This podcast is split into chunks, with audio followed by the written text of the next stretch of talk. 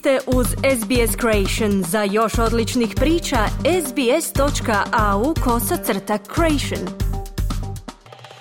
U današnjim vijestima poslušajte. U gradu Lismoru u Novom Južnom Walesu se obilježava godišnjica razornih poplava.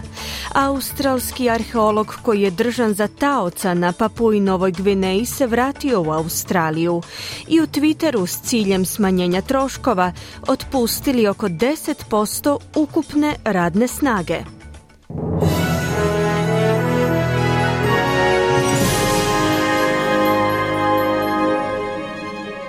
Slušate vijesti radija SBS, ja sam Ana Solomon. Započinjemo vijestima iz zemlje.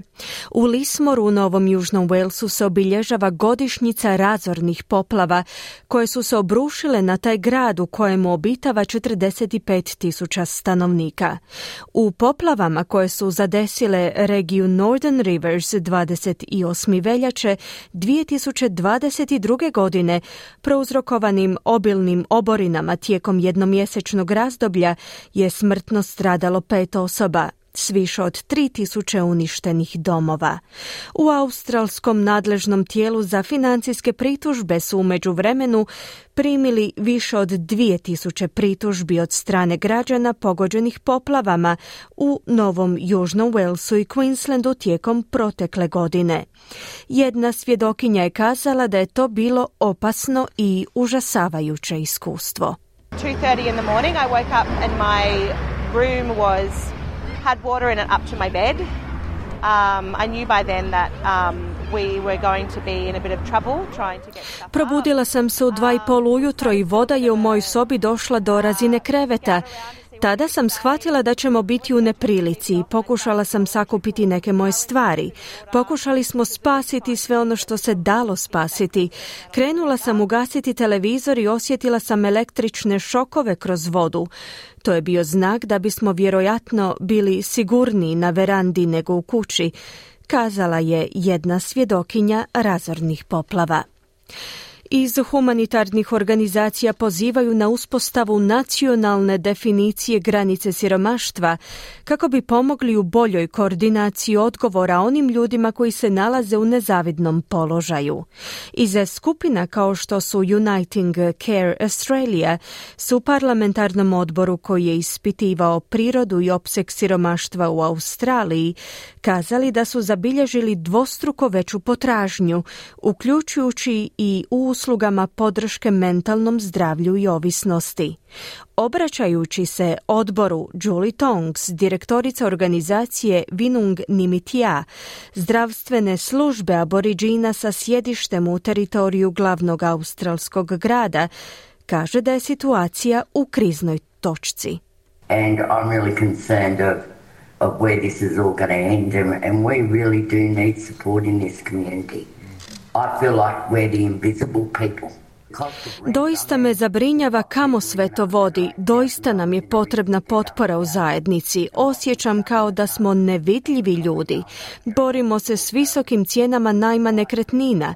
Imamo ljude koji nas zovu, a koji su dužni do 8000 dolara najamnine u socijalnim stanovima. U prošlosti smo kupovali ljudima šatore i slali ih u aboriđinska prihvatilišta, no to nije dovoljno dobro rješenje zaključila je Tongs. U novom izvješću Australske akademije tehnoloških znanosti i inženjeringa i CSIRO-a je navedeno da stručnjaci pozivaju na nacionalni koordinirani napor za ublažavanje prijetnje od takozvanih superbakterija, odnosno bakterija otpornih mikroorganizama. Radi se o sojevima bakterija, virusa, parazita ili gljivica koji su otporni na antibiotike ili druge lijekove koji se koriste za liječenje infekcija koje uzrokuju.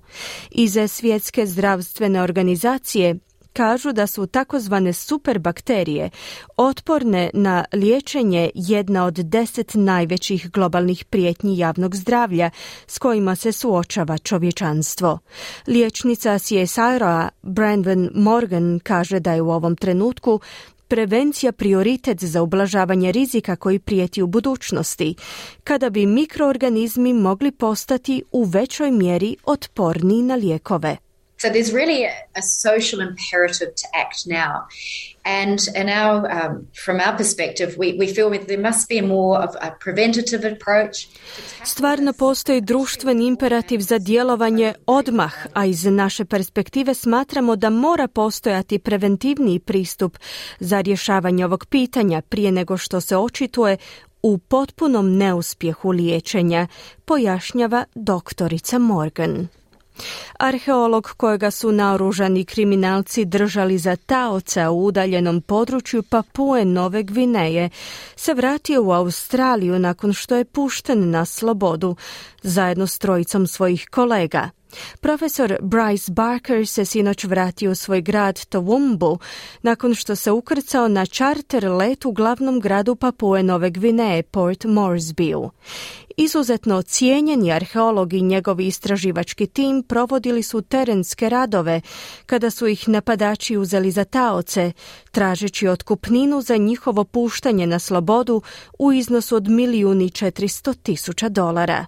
Oslobođeni su u nedjelju nakon što ih je navodno na nišanu držalo 20 naoružanih ljudi.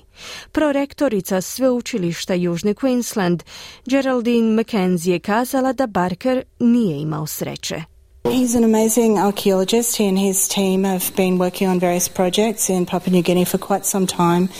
And it's really On je sjajan arheolog. On zajedno sa, sa svojim timom već duže vrijeme radi na vrlo važnim projektima na Papu i Novoj Gvineji. Rekla bih da nije imao sreće, naglašava McKenzie. Savezni sud je presudio da će pripadnici dva autohtona naroda dijeliti vlasništvo nad otocima u području Toresovog tjesnaca Varal i Uluji. Presudom je okončan sudski spor koji su pokrenuli pripadnici naroda Badulgal, uputivši prigovor na službeni zahtjev za zajedništvo vlasništvo podnesen sudu 2020. godine. Presuda znači da će pripadnici naroda Badulgal sada dijeliti vlasništvo s pripadnicima naroda Mualgal.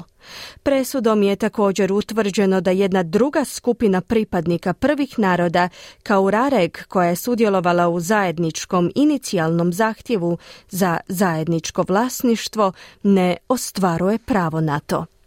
Slušate vijesti radija SBS slijede vijesti iz svijeta. Transrodna američka senatorica koja je trenutačno u posjetu Australiji kaže da prava pripadnika LGBT zajednica nazaduju u Sjedinjenim državama, nazivajući situaciju pričom o, citiramo, napretku i boli. Sarah McBride, senatorica iz Savezne države Delavare, je kazala da je zdrav odnos spram prava pripadnika LGBT zajednice izravno povezan sa zdravom demokracijom neke zemlje. McBride je za središnji dnevnik SBS-a izjavila da je era vladavine Donalda Trumpa oslobodila, citiramo, tamne snage, koje još uvijek nisu prestale ciljati na ranjive skupine. No senatorica McBride kaže da bi se političari trebali sramiti poticanja pristranosti koje su gotovo identične stereotipima koje su nekad primjenjivali na homoseksualce. They're trying to paint transgender people as predators, as a threat.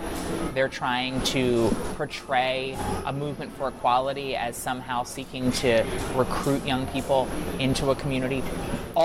Pokušavaju prikazati transrodne ljude kao grabežljivce, kao prijetnju. Pokušavaju tobože prikazati pokret za jednakost, zapošljavanje mladih ljudi u zajednici. No u stvarnosti sve su to laži. Lagali su i prije 30, odnosno 40 godina kada su to isto radili homoseksualcima. Danas su te iste laži usmjerene spram transrodnih osoba, izjavila je senatorica McBride. U Twitteru su navodno u svojem posljednjem krugu smanjenja radnih mjesta od kako je Elon Musk preuzeo čelno mjesto u toj tvrtki u listopadu prošle godine otpustili dodatan broj zaposlenika. U novinama New York Times se izvještava da je u posljednjem krugu otpuštanja Twitter izgubio oko 10% radne snage. Među otpuštenim zaposlenicima se nalaze upravitelji, znanstvenici i inženjeri koji su radili na zadržavanju pouzdanosti Twitterovih različitih značajki. Masovno otpuštanje radnika je započelo početkom studenog, kada je Musk otpustio oko 3700 zaposlenika s ciljem smanjenja troškova tvrtke koju je kupio za 66 milijardi dolara.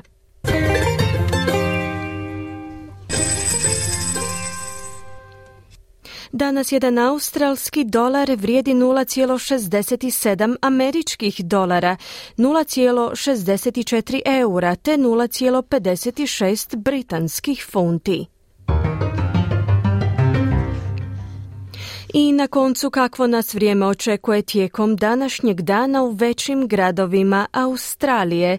Pert sunčano uz najvišu dnevnu temperaturu do 27 stupnjeva Celzija, Adelaide djelomična na oblaka i 24 stupnja, Melbourne oblačno 19, Hobart također oblačno uz 20 stupnjeva, Canberra djelomična na oblaka 29, Sydney slični vremenski uvjeti djelomično oblačno te 27 stupnjeva, Brisbane uglavnom sunčano 31 i na posljedku Darwin gdje će prevladavati pljuskovi uz najvišu dnevnu temperaturu do 31 stupanj Celzijev. Slušali ste vijesti radija SBS. Za više vijesti posjetite SBS News. Želite čuti još ovakvih tema? Slušajte nas na Apple Podcast, Google Podcast, Spotify ili gdje god vi nalazite podcaste.